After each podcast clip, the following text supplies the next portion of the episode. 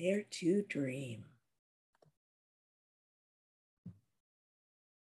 Hi, this is Debbie Dachinger, and welcome to Dare to Dream. Today's show features Krista Marie Miller here to talk about the power of divine sexuality.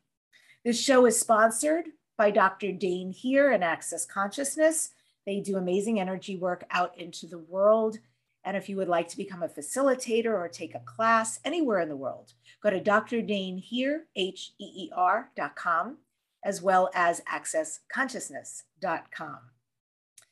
And I'm Debbie Dachinger, and I help owners and coaches and speakers and healers become highly visible out in the world. I coach you on how to write a highly engaging book, both through private sessions and through group sessions. I also take authors' books to a guaranteed international bestseller. And finally, I show you how to be interviewed on radio and podcasts and get massive results.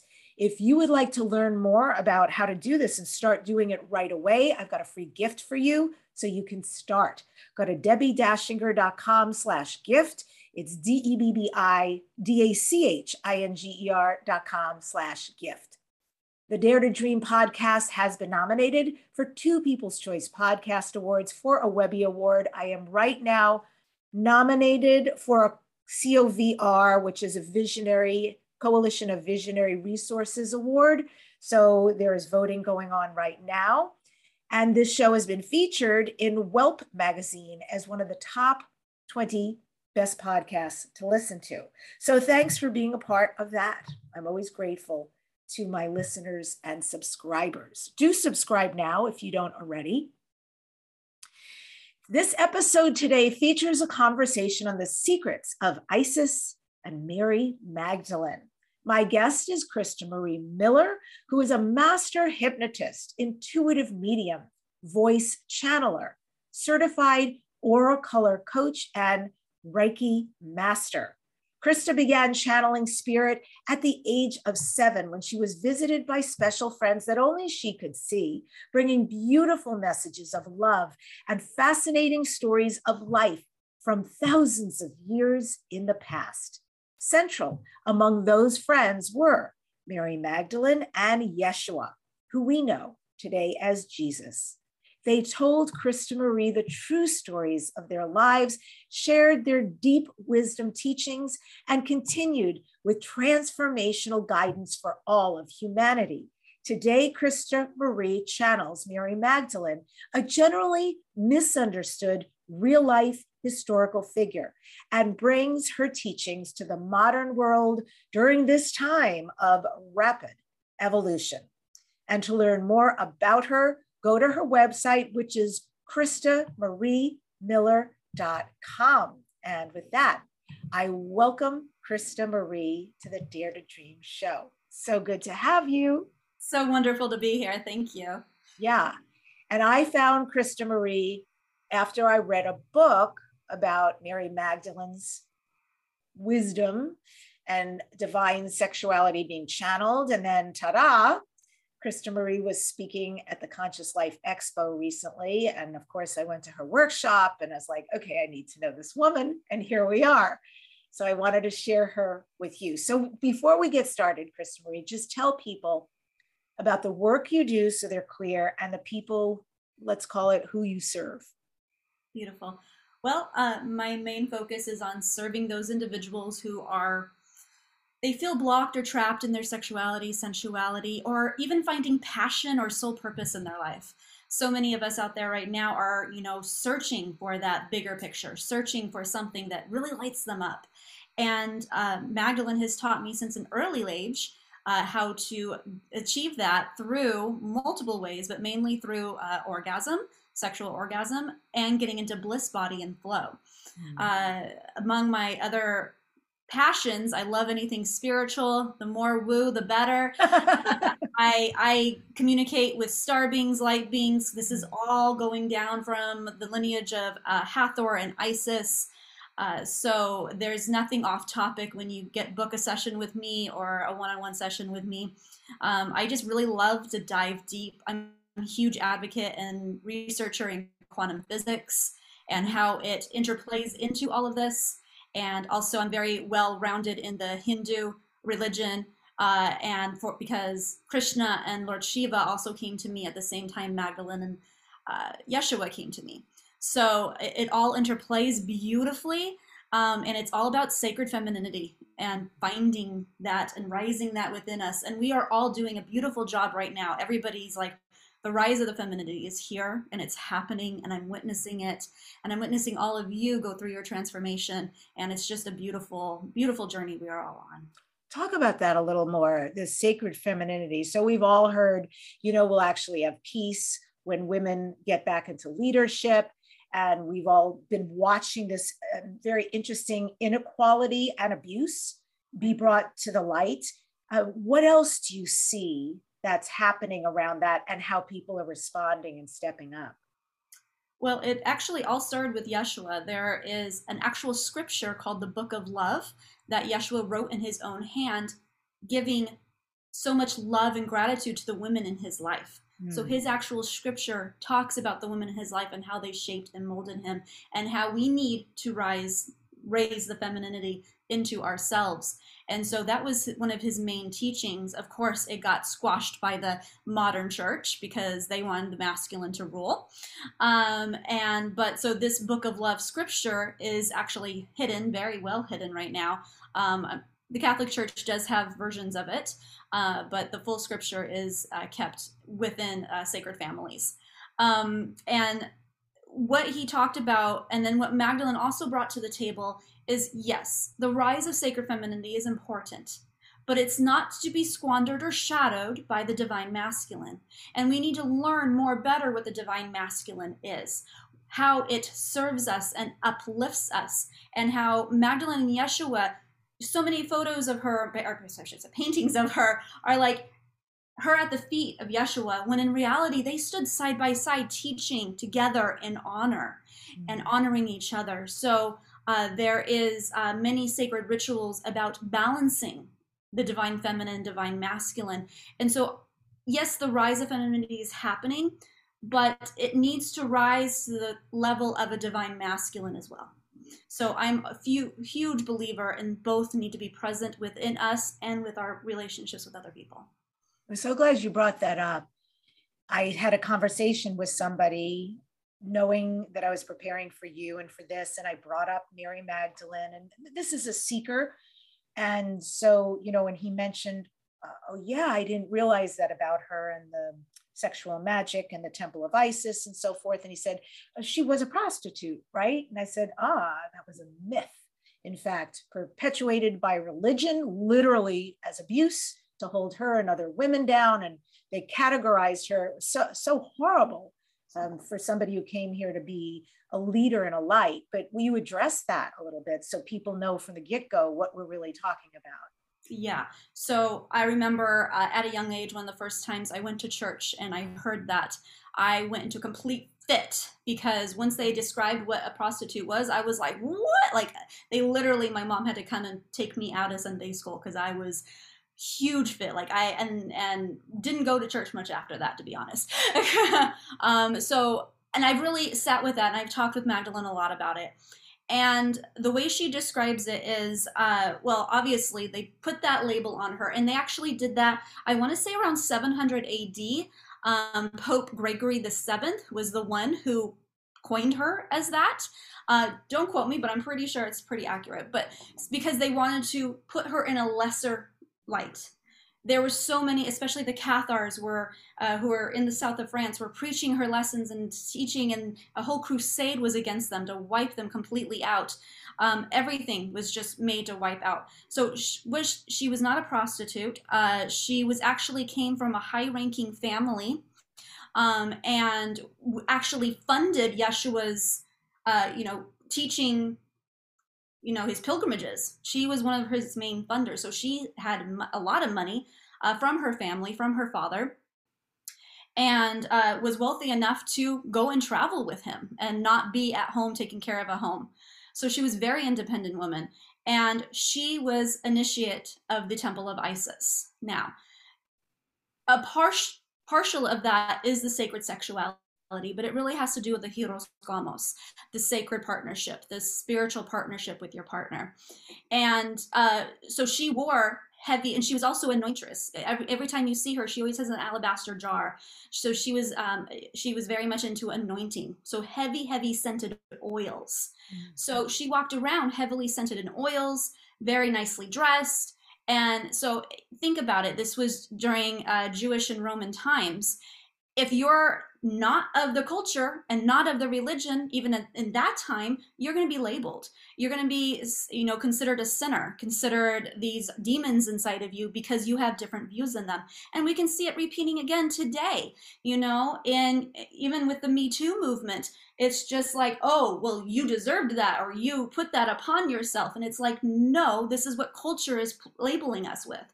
Same thing happened to her. They labeled her because you know she she you, and the prostitutes would be heavily oiled. They would be heavily scented.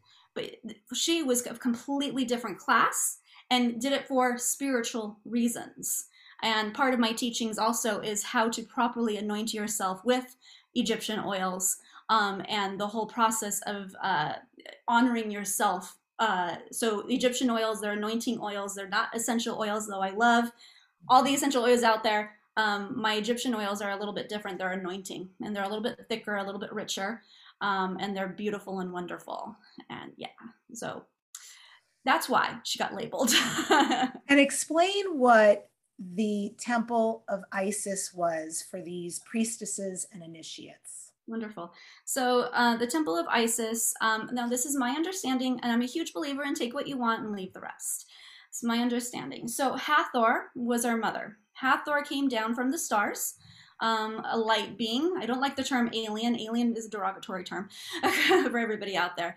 Um, I like the term light being. So Hathor was a light being, and the Hathors was a culture race that came down in order to manipulate our DNA. They saw us as a human race. We weren't evolving in a proper, a proper. They wanted to speed it up a little bit. Um, so the missing link that everybody talks about from Cro-Magnon to Homo sapien actually happened because Hathor and five other star families um, from different areas around the galaxies um, came in and manipulated the human DNA. What Hathor did was she created the female clitoris and the male penis head in order for us to have orgasms. Uh, she also did, uh, she also uh, put the pineal gland in a different spot in the brain.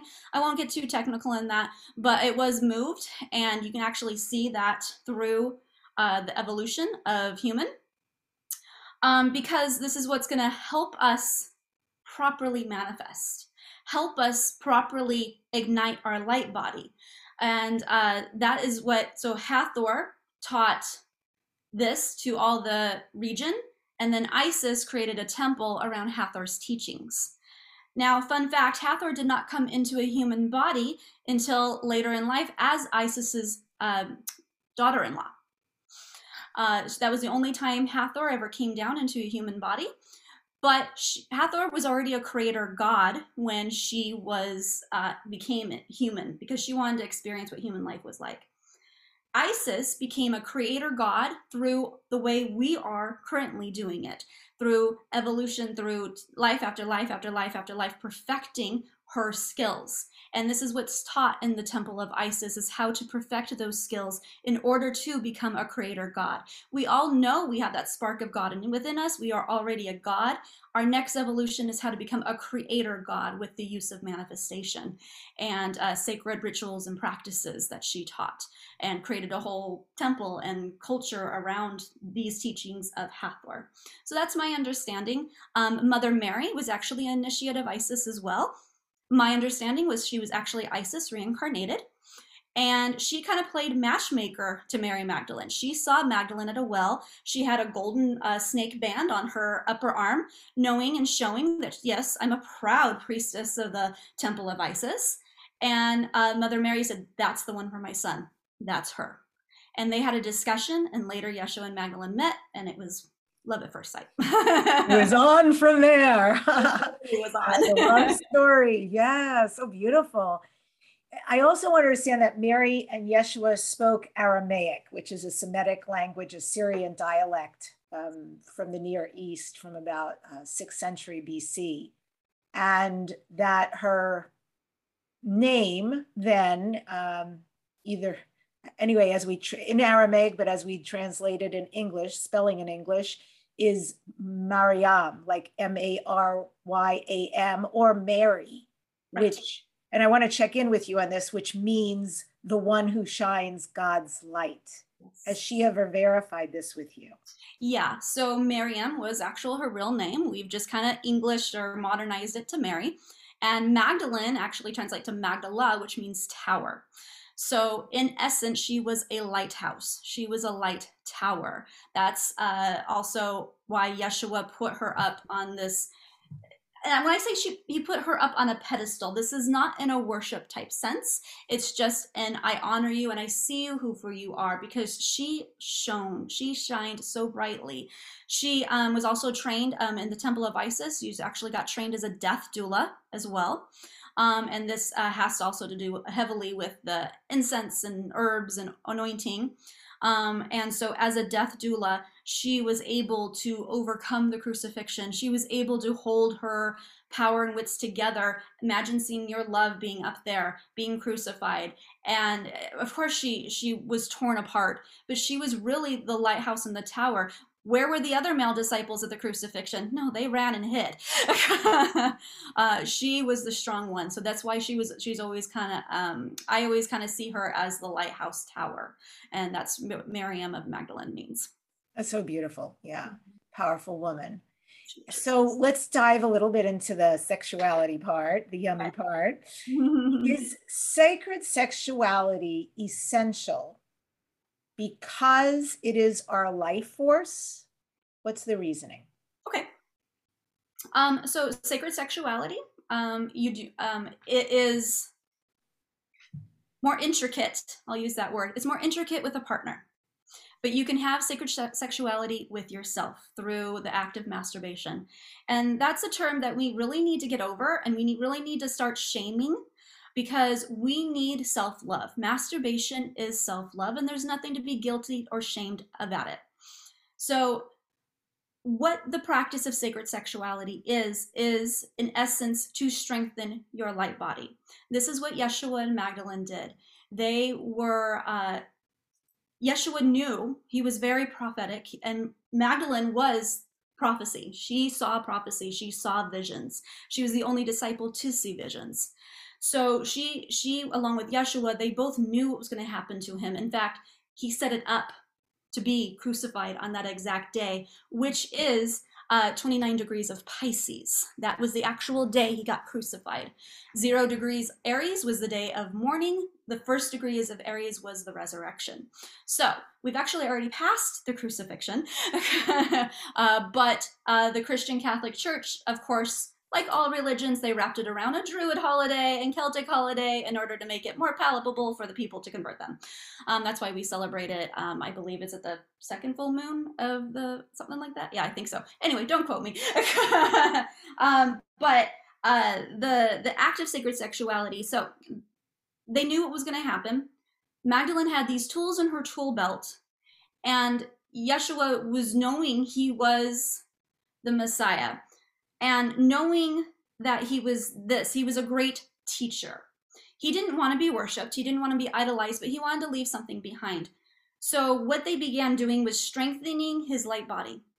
And you do that through sacred sexual acts. The light body, um, so Magdalene coming through me, the teachings that I'm teaching, there's 12 energetic bodies. The light body is on energetic bodies 8 through 12 really starts solidifying in number uh, energetic body number nine. Through these energetic bodies in the light body, Magdalene and Yeshua strengthened it so much that when he passed on the cross, on most timelines, he did pass on the cross. There's a few realities where he did not. Um, so if you read that, oh, he survived the crucifixion, yes, he did on some timelines. Most timelines, he did die on the cross. Um, so, on the majority of the timelines where he did die on the cross, what he did, the per- whole purpose of passing on the cross was to create a light path for souls to follow. Before the crucifixion, souls would pass out of the body and wander around in the dark, kind of like you're wandering around trying to find a light source. This is why the death acts and death rites in ancient Egypt were so elaborate because they needed the soul to have safe passage into the light afterlife because there was nothing for them to follow. Yeshua dying, his light body was so strong, so vibrant, so vital that he created a light path for us all souls to follow, not just certain saved people. No, all souls to follow. This is why you hear, "Oh, I saw light at the end of the tunnel. Uh, I walked into, you know, a tunnel of light." Yeshua did that for us. He did not die for our sins. He created a light path for all us to follow. And for me personally, that's so much more powerful than dying for our sins, which he obviously did not do. so, sacred sexuality strengthens your light body. Your light body is what's taken with you after life. Your light body holds past life information, holds all the information from this. Um, your light body is wrapped around your soul, and that is what's carried with you. So that's why it's so, so important. And you can strengthen your light body through orgasm. Magdalene told me we should have four to five orgasms a day. And I'm like, excuse me? I'm like, how will we ever get out of the bedroom? Uh, and she laughed at me. She's oh, oh, so patient with me. I love her dearly. She said, no, my dear, uh, there's different types of orgasms. You can have an emotional orgasm. You can have a spiritual orgasm. You can have a creative orgasm. An orgasm to her is when you get into flow. And flow is where you lose sense of self, sense of time. Uh, time can either speed up or slow down. So, in the sixth energetic body, the bliss body, this is where we can manipulate time. Mm. And that's how you strengthen your light body. That was a good explanation. And I know that they describe when they talk about flow, I've heard it say, or being in a zone, look at a child. If a child and whatever is in front of them, crayons or something that they're working with, they have no sense of time, no sense of location. It's just exactly whatever's happening in that space, which is a great example to consider. And as adults, to hear what you're describing, these orgasms that can happen in these different places in life, yeah. that sounds very exciting. I know in my music, I'd like to have that more in my singing. I'm getting there, it's happening, but I would like to have that complete abandon and disregard, if you will, for who's there in front of me. It's healing. It's so healing. And if you've ever, um, I'm a mixed media artist. So, like, when I get into flow and I close my eyes, I literally see flashes of light. Or if you've ever had a very strong orgasm, you've seen flashes of light. This is your light body. This is your physical body seeing your light body. So that's a really good indication that you are in flow. If you're, and it does have to do with the brain firing as well, if you want to get into the neurotransmitters and the quantum physics of it all. But it's in essence strengthening your light body. So um, anytime, like you know, like when you're reading a good book and someone calls your name, don't even hear it. When you're in the car and you are just got full body chills and crying from a song, that's flow. Mm. So getting into that high passionate, just complete abandonment of time and space and who you are, we should be doing that four to five times a day.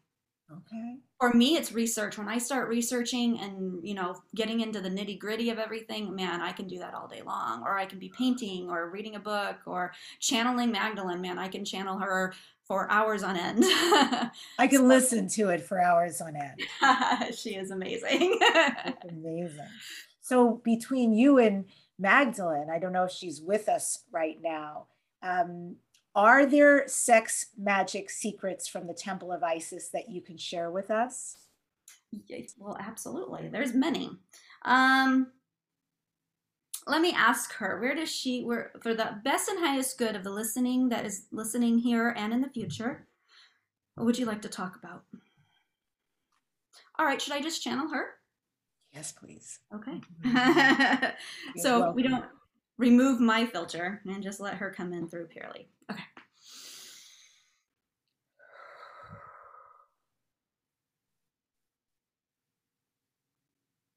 My dearest ones, thank you for arriving and being here today and being present. For that is another key to flow. Another key to sacred sexuality is being present. Not worrying about the past, not worrying about the future, but being the present now. as the there one has already said that, that it is about being so focused on where you are and what your task is at hand that is a key and a very good first step to sacred sexuality. Now, today I want to talk about a little bit of uh, the, the, shame and the guilt around uh, self love, or what you term as masturbation. We have always called it in the sacred temple of Isis as self love. It has always been self love, not masturbation, because the actual the the the Victorian times really. I saw this from the other side. They really twisted it. They twisted sexuality into something oh, taboo and not to be talked about. And this is not the case. Now, should you be going out in public and displaying your sexuality? Mm, no, not really. This is something of a sacred act to be doing within your home. Within, and if you want a partner or partners, yes, that is even available. If you want multiple partners, completely up to you, does not diminish the sacred sex act. But for me personally and for my Yeshua, we wanted a monogamous one on one relationship because the focus of strengthening your light body is so highly important that if you have multiple partners and multiple light bodies coming in, it gets a little diluted. So, this is why, in my case, and it's not for everybody, and what is right for you, you know. But for us, it was strengthening our light bodies one on one. And so what I wanted to talk about was uh, the about the ego and about um, really stepping in to a healthy ego around this and being in the present moment as a means to an end. So now let me explain what a means to an end means. It is having an intention of what you want to do when you are doing a sacred act as such in masturbation. There should be an intention of why you're doing it. Now, if you want to focus on the sacred sexuality aspect, this is something you want to manifest. What do you want to manifest and focus on in your sacred act? So, this could be more abundance, this could be health, this could be any type of uh, avenue that you want to heighten in your life. So focus on an, one intention. Now, I say per orgasm, you have one intention. Don't have multiple intentions because, again, that can dilute the frequency and the energy. Now, you do not have to think about the intention the whole time you are self pleasuring. Just think of it at the very beginning of your act and hold sacred space light some candles for yourself. Put some incense on. Put anoint yourself with oils. That really sets the tone. But if you don't have the oils or anything right now you can simply start with a white candle. I very very highly recommend a white candle. Um, and as long as long as the candle is white, it doesn't matter what type of jar or container it's in, as long as the candle is white. But holding that sacred space, for the white candle brings in the holy Christ consciousness that surrounds you. And then once you have that, you know, set your intention, say that you want a healthy, all your cells to be healthy and alive and alert. Set that, you just ignite it and say it out loud. I like saying it into the candle. It's very fascinating to watch. When you speak into a candle, this is part of our teachings in that temple of Isis. When you speak into the candle, the candle will act differently. The candle will respond in saying, yes, this is of your truest light. No, this is of not. So if you try, just just have fun with it, and you really watch the flame. For the flame talks. For the flame, when you light it with intention, with the Holy Christ consciousness, it will respond and communicate with you. So I like to speak it into the flame, saying, I want higher, better health, all my cells to be alive and happy. And then you begin the self pleasuring act. Now, at the point of orgasm, is when you want to think about that again. If you're comfortable enough to say it out loud at the point of orgasm, fantastic. But if you're with a partner and they don't really know what you're doing or they're a little uneasy about all this, you can say it internally. Now, after the point of orgasm, it sends it out in intense electromagnetic waves that goes out not only to your light body but to beyond I have seen powerful orgasms that have gone all the way up into the cosmos. Your intention of beauty and strength is felt, especially when doing through the act of orgasm. Now, if you do not want to have a physical orgasm and you want to have more of a mental orgasm, then before you go, if you know that painting gets you into flow, again, light your white candle and just say, I want abundance in my bank account. I want my bank account to increase, we'll say $10,000, because why not? $10,000. Now, if you are setting an intention with an amount, you definitely want to set a time and day. I have learned this through our dear Krista that, yes, here in spirit, we don't really understand with the time and everything like that. We forget. It's very easy to forget about time. So set a time. Say by, you know, April 24th at noon 2022. Don't forget the year. Uh, I want $10,000 to be increased in my bank account and then start painting. Start getting into flow. Don't worry about it. Don't worry about it. And then you can almost feel it. Your body will start rocking. That is the point of peak orgasm when you are in flow. Your body will usually. I love all of you, but Kundalini is very, very basic. Very basic, very beginning. But the movement or the swaying, that is the Kundalini energy going up the spine. And this is when you know, when you are doing a non physical flow, is that you are in flow my my dear one my dear debbie you know that when you start singing you start swaying Yes, this is true. This is exactly what I'm thinking when I listen to you. Yes, that is orgasm. That is a physical orgasm, and you're strengthening your light body. So at that time, saying, I'm increasing my bank account by $10,000. I love it. And, and singing. Boom. and then, you, if you, as our dear Krista just said, if you close your eyes, you can actually see the flashes of light, and you know that's how it is activated. You mm-hmm. know that it is so, and it is so, and it is so. And then you just release it, and then you let it go. You don't think about it again. Don't don't worry about it.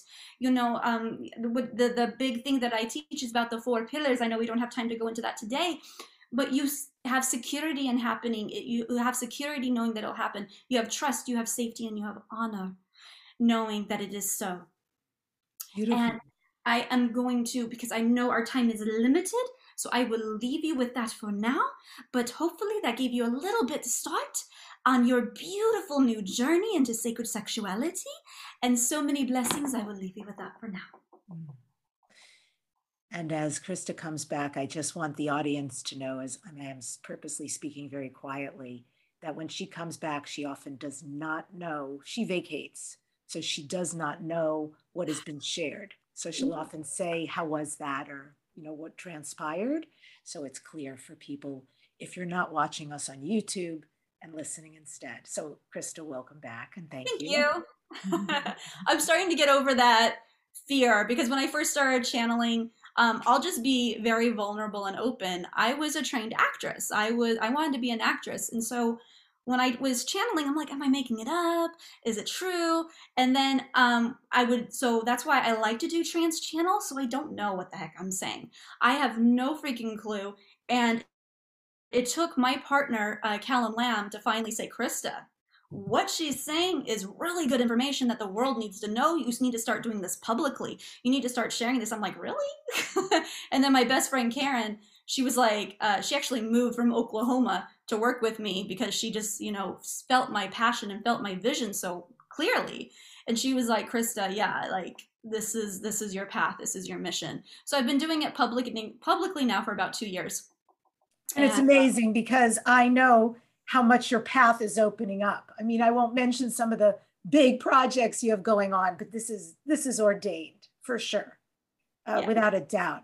And with, you know, what was shared was so beautiful. And I want to dip a little bit into creating safety in a relationship and what specifically does safety mean? And of course, I mean a relationship, not dating. I mean when you're really with somebody. Yeah. Okay. Um, so safety is one of the four pillars. Um, in order to have safety, so each pillar kind of builds upon itself. Um, I'll, I'll, show I'll show the diagram real quick if you can see it. Mm-hmm. Does it come through okay? It does, yeah. Beautiful. So at the bottom we have security. Next we have trust. Then we have safety, then we have honor. And anybody who would like this, um, I am creating little cards that you can just email me and I can mail you one. Um, because they're so important. These four pillars are pivotal. If you want to have, ooh, my internet cut out, spirits leaving, or more spirits coming in. Who knows? It always happens. Um, but if you want to have a sacred space, these four pillars need to be in place first within yourself, then with your partner. So you need to focus on these four pillars within yourself first. And in order for safety to be present, you definitely have to have to security and trust. You got to have those because they kind of build upon each other. So, in regards to safety that you had asked about, safety is in essence, you are safe to be yourself. You are safe to do what you want to do. You uh, have no whims or problems if you want to go to a sound bath tonight and not do dinner. Your partner is going to say, "Okay, yeah, go do you." So you because you're safe. You're completely safe. So that is what safety is. And safety within yourself is not holding back. You know, not uh, you know, shying away from who you are, not shying away from your soul purpose you know, if you want to write that book, you know, get a hold of Debbie and get it going and start, you know, experiencing the full beauty of writing and experiencing and voicing your voice. Um, if, if some people's sole purpose is supposed to be a mother, so really just dive into being a mother and like, you know, nurturing your children. Uh, so it's like being safe and saying, yeah, I being a mother is enough. That is enough for me. I've like ever since I was a child, I wanted to be a mother and now here I am. So having that safety within yourself. Mm. Um, the anti pillar to safety that you'll know that you are out is uh, shame. If you have shame around something, um, I just got out of a 15 year marriage. I was constantly guilted and shamed for my spiritual beliefs wow. and my for my spiritual gifts. To this day, he still thinks I'm a devil worshiper and scamming people for money. Oh. Um, and so I spent 15 years with that, with guilt and shame, like heavy, heavy, heavy. We had a lot of security and trust, but the safety and honor was not there. So the opposite of honor is uh, guilting and guilt trips. And with some of the ways that you described safety, such as I want to go to a sound bath and your partner says, beautiful, you do you, that also, that sounds to me more like being sovereign. And my understanding, and please address this, of being safe is that there's a place where you are aware of your partner in such a way that you can create a container that they can be intimate. They can really give you their heart and their body and their being to have this sacred experience with. Because to me, anyway, without safety, there is no way to have all of that if you can't make your partner feel safe. Does that make sense? Yeah, uh, Magdalene teaches it a little bit differently. That that she, feels that you have to have the security and trust before you can feel safe. You you have to know that you're secure and that your partner's not going to go anywhere. You have to trust in knowing that uh, you know they are you know really all in and that they're not straying anywhere else. Um, and then it moves into safety of being safe so you got to have that security and trust before you can be safe. That and makes so much sense. yeah. So I love that you use the word sovereign because this all, these four pillars is what Magdalene calls the sovereignty pillars. Oh. So good job. and sovereignty is a huge word uh, that we are bringing forward of how to be sovereign beings. In fact, I'm creating a whole sovereignty academy around all these teachings, and it'll be an online school probably about next year, so look out for that. But Sovereignty Academy is like learning how to be sovereign within yourself and sovereign within a relationship. I'm seeing so many, um, a lot of my clients and my one on ones are dealing with codependency. And it's about moving away from codependent behavior and being solid and sovereign in yourself. You should have your own hobbies. You should have your own life outside of your relationship. Your relationship should not be everything. Now, um, in hypnotherapy school, we teach about um, E&P sexuality. It's a little bit like the five love languages. Um, and if you are a physical sexual, sex and relationship will always be your number one.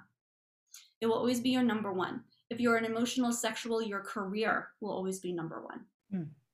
So, as a physical sexual, yes, your relationship and sex is number one, but it is uh, that is so very much important that you still have your own hobbies you still have your own things where you don't get completely wrapped up and physical sexuals can very much get wrapped up in relationship and sex. And so my teachings teach you how to see beyond that. Yeah that makes a lot of sense what you just said where you said the the trust and what was the other word that has to come first? Uh, security and trust it's a hundred percent i know this is accurate because i've had it in a relationship where if i wasn't clear that my partner was fully with me that there might be some engagement going on between him and someone else then if there is no trust and security then i never felt safe and then there was what might look like codependence, but it actually wasn't. It was like, I'm too afraid you're going to go somewhere and do something or meet someone or, you know, misbehave or call this person or whatever it's going to be. And so it really kicks up a lot of, um, you know, emotional dirt uh, that can manifest and look like codependence, but it's really like, I don't feel safe and I don't feel secure. Right. And so when you have that fear that your partner is going to leave you, there is some trauma that's underlying there that you need to cure because if you are in a true spiritual partnership uh, if he wanted to go or she wanted to go and be with somebody else you would be so sovereign within yourself it'd be like fine like if you if you're not here for me then i don't want to be here for you yeah. and be completely okay with that mm-hmm. uh, so not to say that it's not right. So there is some trauma in hypnotherapy. That's why I became a certified hypnotherapist, is to uh, really dig deep into those wounds and heal yourself so these triggers don't keep coming up. And it also very likely could be past life and stem from past life. So I also do past life regressions and help people with the channeling if, if their higher guides need to come in, stuff like that. Um, there's a lot of healing that can be done. If if so, there's there's healthy jealousy, and then there's destructive jealousy, and it's a very fine line that we can walk with that. Mm-hmm. Yeah, sure, we can be jealous. Like, hey, I don't want you talking to so and so. I don't, you know, that's that's not for my best and highest good. And it's up to your partner whether they honor that or not. So, yeah. And when it comes to commitment between partners, choosing each other in a long term vision, as spiritual beings who are also interested in healing and sex magic, what is the importance of partners giving and receiving commitment? And talk about what does commitment look like? I mean, someone can say, I'm committed, but maybe they're still texting somebody. So, what is that all about? What is that com- real commitment? because you and I are talking on a different level than other places. We're talking as true spiritual beings in a human experience. Yes. Yeah. So uh, commitment looks like, and um, Esther Hicks and Abraham, who Abraham literally gave me the baton and said, "Go do what we do." Uh, they, I love their line, so I got to coin her and give her credit. Um, her uh, marriage vows with Jerry was, I like you. Let's see how this goes. really? Yes. And I, I like you a lot. Let's see how this goes. So it should be a day to day practice. You are not committed to each other for life. You are not committed to each other even for a week. It should be day to day. Well, I like when I'm working with couples, I like a three month check in. Every three months, let's check in do we still want to be here? Do we still want to do this? Are we still committed to each other? And commitment, you're going to have to put your own boundaries. You're going to have to be in agreement with what your boundaries are. Is texting with someone outside of your boundaries, does it make you, again, a little bit of jealousy is okay because it keeps you vigilant. It keeps you vigilant in the relationship. But it shouldn't go to the extreme of um, narcissistic or obsessive behavior. That's when you know one of your pillars is out of place. Mm-hmm. So Magdalene says very, very keenly, and I, uh, I, I got I taught I got taught this at age ten, believe it or not, very young age. Um, but she, I, I was already, um, I was sexually abused from the ages of five to ten, so I was very highly sexualized. Mm-hmm. Um, so she taught me about the four pillars, at, at age 10. And she said penetration should not happen on any level unless all four pillars are in place. Hmm. Period. And I have held that truth with me. And so I have had not many sexual partners. My sexual partners have, they've withheld the four pillars. They have withheld the four pillars and they have honored and respected me. And there was full security, trust, and safety. So one night stands are off the table. um, now, this, this, the four pillars, she also says this, uh, she's very realistic and very like modern and just to the point. This is in regards to penetration. Kissing and oral sex does not pertain to this. It's when penetration happens because you're literally allowing the man or the woman, even penetration with two women or two men, when someone inserts into your body, they are literally mixing energy with you. Yeah. And it is sacred. Mm. Uh, for some reason, oral sex doesn't pertain to this. I guess Magdalene says the stomach, you know, deludes all of it anyway. but it is about especially through you know the anus or the vagina. This is what i'm really she's really concerning about any type of penetration there. The four pillars need to be in place. Now when we get into sacred partnership she even goes to the extreme of if these four pillars are not in place you should not be sleeping next to each other. It's like wow. Wow wow wow. Um and um this oh my goodness, there's so many avenues I can go down. I'm really trying to keep narrow here. But yeah, sleeping next to each other is uh, also I, uh, very ideal for certain type of energy types. Some energy types need to sleep alone or to have a barrier. So I'm a type of person that I need to sleep alone. Um, so, and, uh, okay, fine. She's like, just say it. So I'm very much an advocate for human design.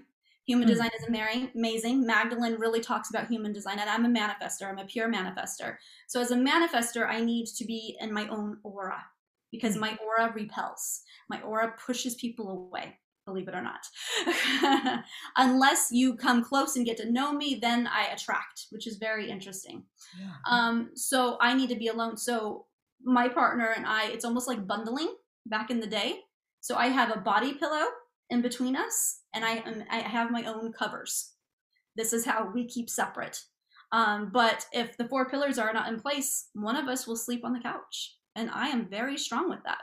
Mm. And there are there's been some nights where it's like okay because the four pillars should be checked in on daily for yourself and then for your partnership. And this is where communication, communication, communication comes in. Having a spiritual partnership is not easy, not easy at all because it's constant communication and it can be a little draining of saying, Hey, I got triggered by this and this and this today. And then your partner will be like, Okay, let's dig deep into it. And this is a daily thing. um, as you guys mature and grow, there will be less triggers because you will be healing yourself. Mm. So, uh, the yeah, so the four pillars need to be in place. Wow. Amazing explanation. Okay. And uh, very interesting about the human design, bringing that in. I know there'll be people really like that part. Yeah. Um, I've read that people who are, are in touch with their sexual energy manifest a greater degree of personal power in the world and being born sometimes with extreme amounts of sexual energy mm-hmm. can be indicative of kundalini rising a sign that your soul is ripe for the spiritual path so mm-hmm. learning to transmute this energy? Is it key to our material and spiritual development? Because I know in ancient societies, that fact was known and sacredly studied, guarded, and taught by the sexual, the sacred sexual priestess classes. Yeah. So um, I'm going to take it back to human design because uh, we have moved from a seven chakra into a nine chakra system, and there's actually a gate called the gate of sexuality. So, our human evolution has evolved to where there's not so much sexual desire in many of us anymore. Huh. If you have the gate of sexuality, uh, which is gate 59, then you have an overabundance and you have activation within that. So, you can use that Kundalini energy to heal other people or to hmm. heal yourself. Um, I don't know the percentage, but you know, there's there's a percentage of people who have this gate 59 that is correct for them to use their sexual energy for this, for manifestation in particular. If you do not have this gate 59, there's there's other things in the human design chart, and if you're ever interested, I uh, my partner Callum Lamb does these amazing design human design readings, uh, but they're uh, it shows you how to properly manifest within your human design chart. So sexual manifestation is not for everybody. Can it be used by everybody? Absolutely. But with the extreme that you're talking about is only select few people can do that. Oh, amazing. So I want to ask this question for those who do understand human design, maybe not at the level that Callum does, but have maybe know what they are. I'm also, I'm a 2-4 manifester. Really? yes. And when you say gate 59, do you mean, because I know what the gates look like, and some like I have for me, everything that's well, you know, in the human design, the body figure, everything in the middle is completely open. Ooh. And so, um, but I don't know about 59. I'll look it up. Do you mean that someone who is um, oriented with the sexual energy? Certainly, I have tons of it. So, mm-hmm. do you mean that that would be filled in or that would be empty? It will. Uh, so, okay. So, an open sacral, which means it's empty, it's not shaded in, means that you take on other people's sexual persona. You do not have an identification of sexual, sexual persona for yourself. So you will go and seek out other sexual personas and try them on. Hmm.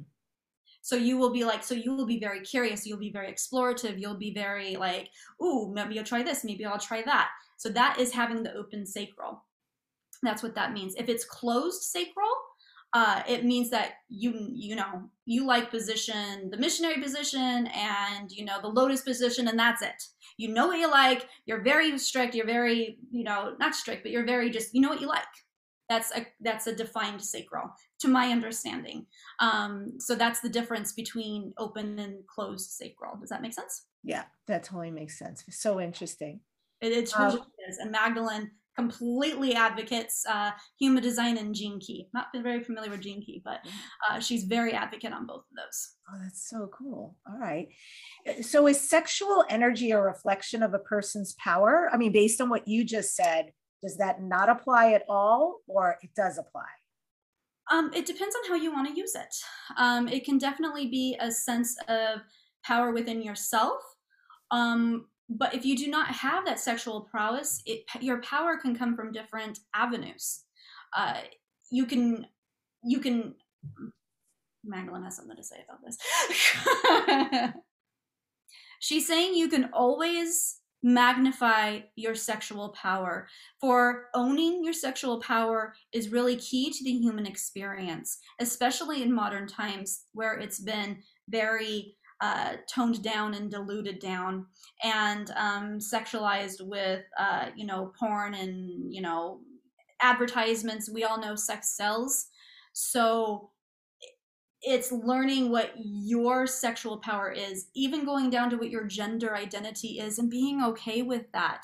Uh, you know if you were born into a female body does not necessarily mean you are female.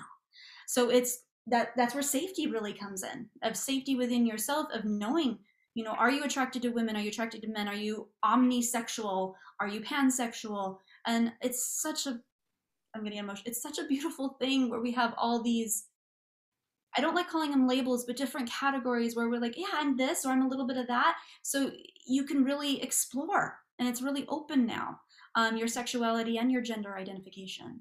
Mm. uh, so it's it's that's where you find your power. That's mm-hmm. where you mm-hmm. find your power in knowing who you are mm-hmm. and expressing it and being okay with expressing it and uh, in a beautiful, loving way. Mm. So, if there's power in divine sexuality, how do we keep the magic and the love and the excitement alive in a relationship? Is there a set of practices that we can follow creating magic and lasting love? Um, communication. I would just say that's number one.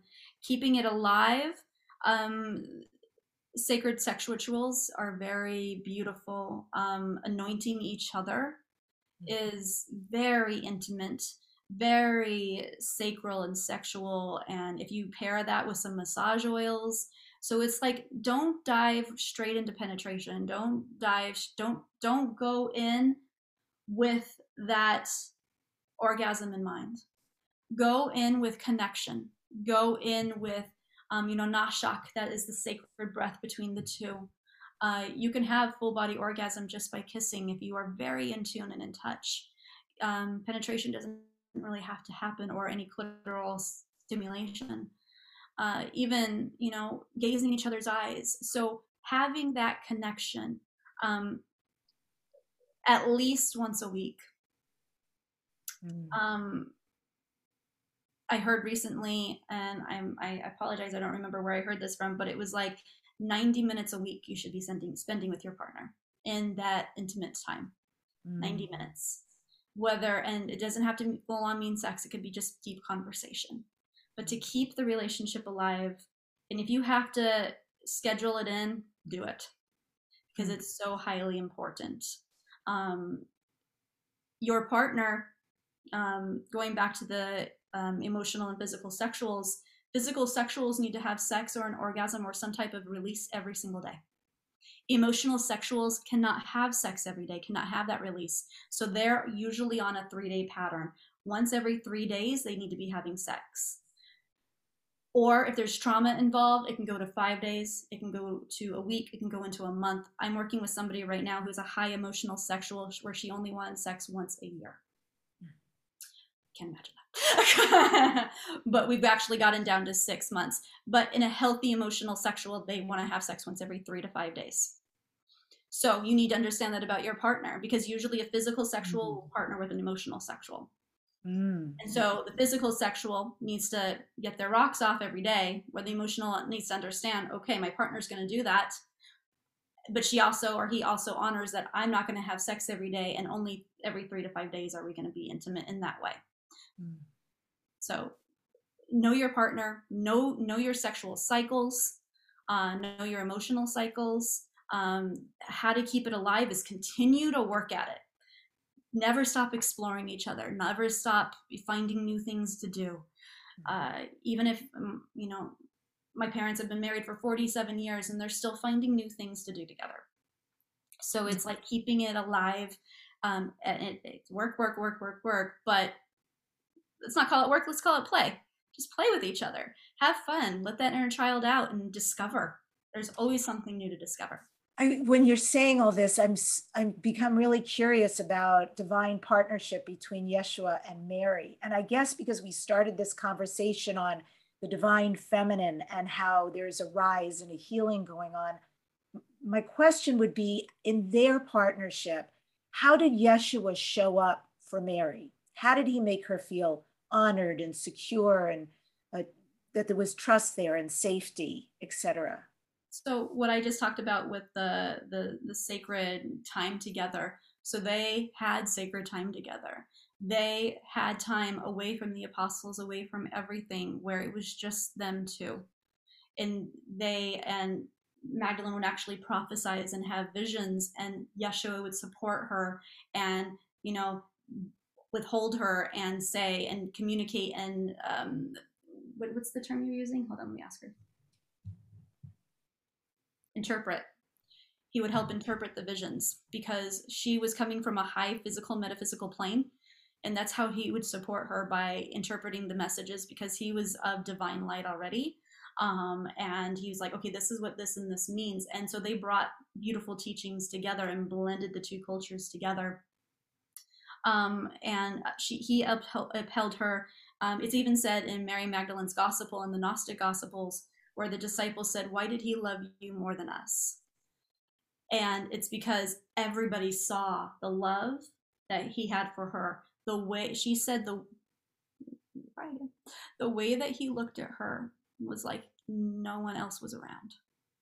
No, it was like the whole world disappeared. And she said it was from the moment they first locked eyes, it was like they were the only two people on earth. Mm. And so that's how he made her feel special. That's how, and he honored her teachings. Mm-hmm. He mm. honored her to teach alongside with him, mm-hmm. saying, Yes, you will honor her as much as you honor me.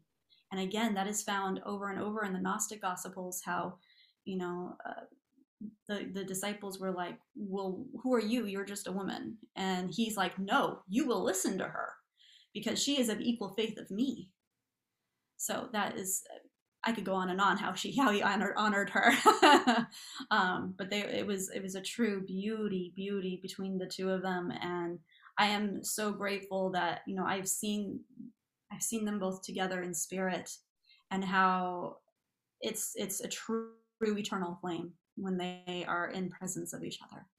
Mm. It's it's something I hope that everybody can witness at some point in their lives with with a partner for themselves or just by a vision of them together. It's just glorious. And I've seen other sacred partners like Radha and Krishna. They have that same type of and uh, so many, you know, uh, King Solomon and Sheba, they do too. There's so many beautiful partners out there that we can learn from. Yeah, I moved to tears when you were saying that. I really could feel it. And I could feel to be the recipient of somebody really seeing you and loving you. Um, yeah, to be received like that is everything, really. Everything. And you know it. And it's actually the first time it happens, it's extremely uncomfortable. because mm-hmm. it almost like you crawling out of your skin like ah is my you know is my hair good am I, what am i doing da, da, da, da. because we start getting into ego uh, but once you remove all that and really truly just be seen and held when was the last time you, you were held in a true honoring way or that you had sex in an honoring way? Uh, it's it's something beautiful to witness and to experience. Is there a ritual or a practice that you do every day crista that keeps you really grounded and centered yes my anointing oils. I anoint myself every single day. Um, these oils have the chakras one through seven and then 8 through 14. Um, so not only the seven chakras, but the higher chakras as well. And spikenard. Spikenard is my go to. I love spikenard. Spikenard is what Magdalene carried in her alabaster jar. In fact, at the um, dinner of, um, uh, uh, oh my goodness, oh my goodness, where Magdalene came over and anointed Jesus and like anointed his whole body. And Judas is like, What are you doing? That's expensive oil. We could use it somewhere else. And Yeshua is like, Let her do what she's going to do. She is doing her life's purpose. So that was spikenard that was anointed all over him. And it's amazing stuff. Um, of course, I much prefer the Egyptian uh, pure oil, uh, but other essential oils, uh, they're good. I'll just say that. But if you can get the pure Egyptian oil, and I do sell it, so um, they're Bloom uh, Egyptian anointing oils, and so they're amazing, amazing. Are those on your website? Not yet, um, but yeah, I'll get it up there. I'll get it up there today.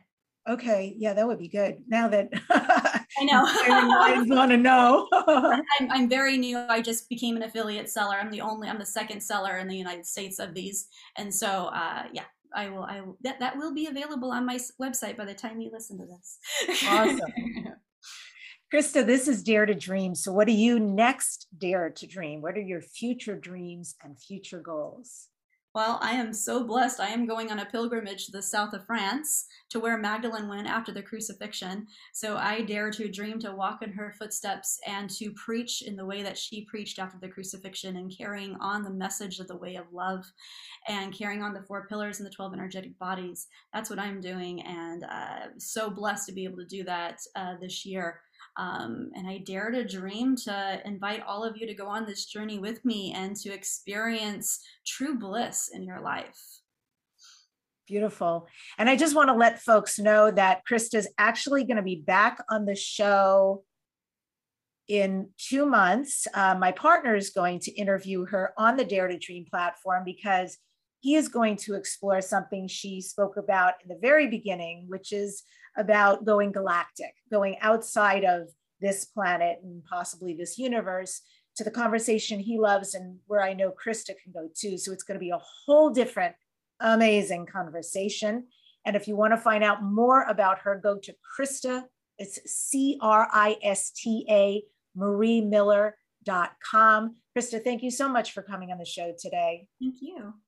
It's been amazing. And I end today's show with this quote from Reena Kumarasingham. The separation of feminine and masculine has torn us into pieces. The balance of feminine and masculine will bring us back to peace. Thanks for tuning in today. If you're listening to the podcast and you'd like to see myself and the guest, go to youtube.com slash Debbie Dachinger. Please subscribe to this number one transformation conversation, Dare to Dream with Debbie Dachinger. Give us a like and subscribe. And next week on the show, I'm featuring Susie Carter. Susie is the profit coach, and Susie says wealth is your birthright. She helps small businesses owners and entrepreneurs create reliable, high quality financial resources. She is a pistol. She's hilarious and fabulous. You're going to want to check her out. Folks, thank you so much for daring to dream. Remember to give yourself pleasure for whatever sacred sexuality is to you with you or with others. You deserve it. That is also your birthright.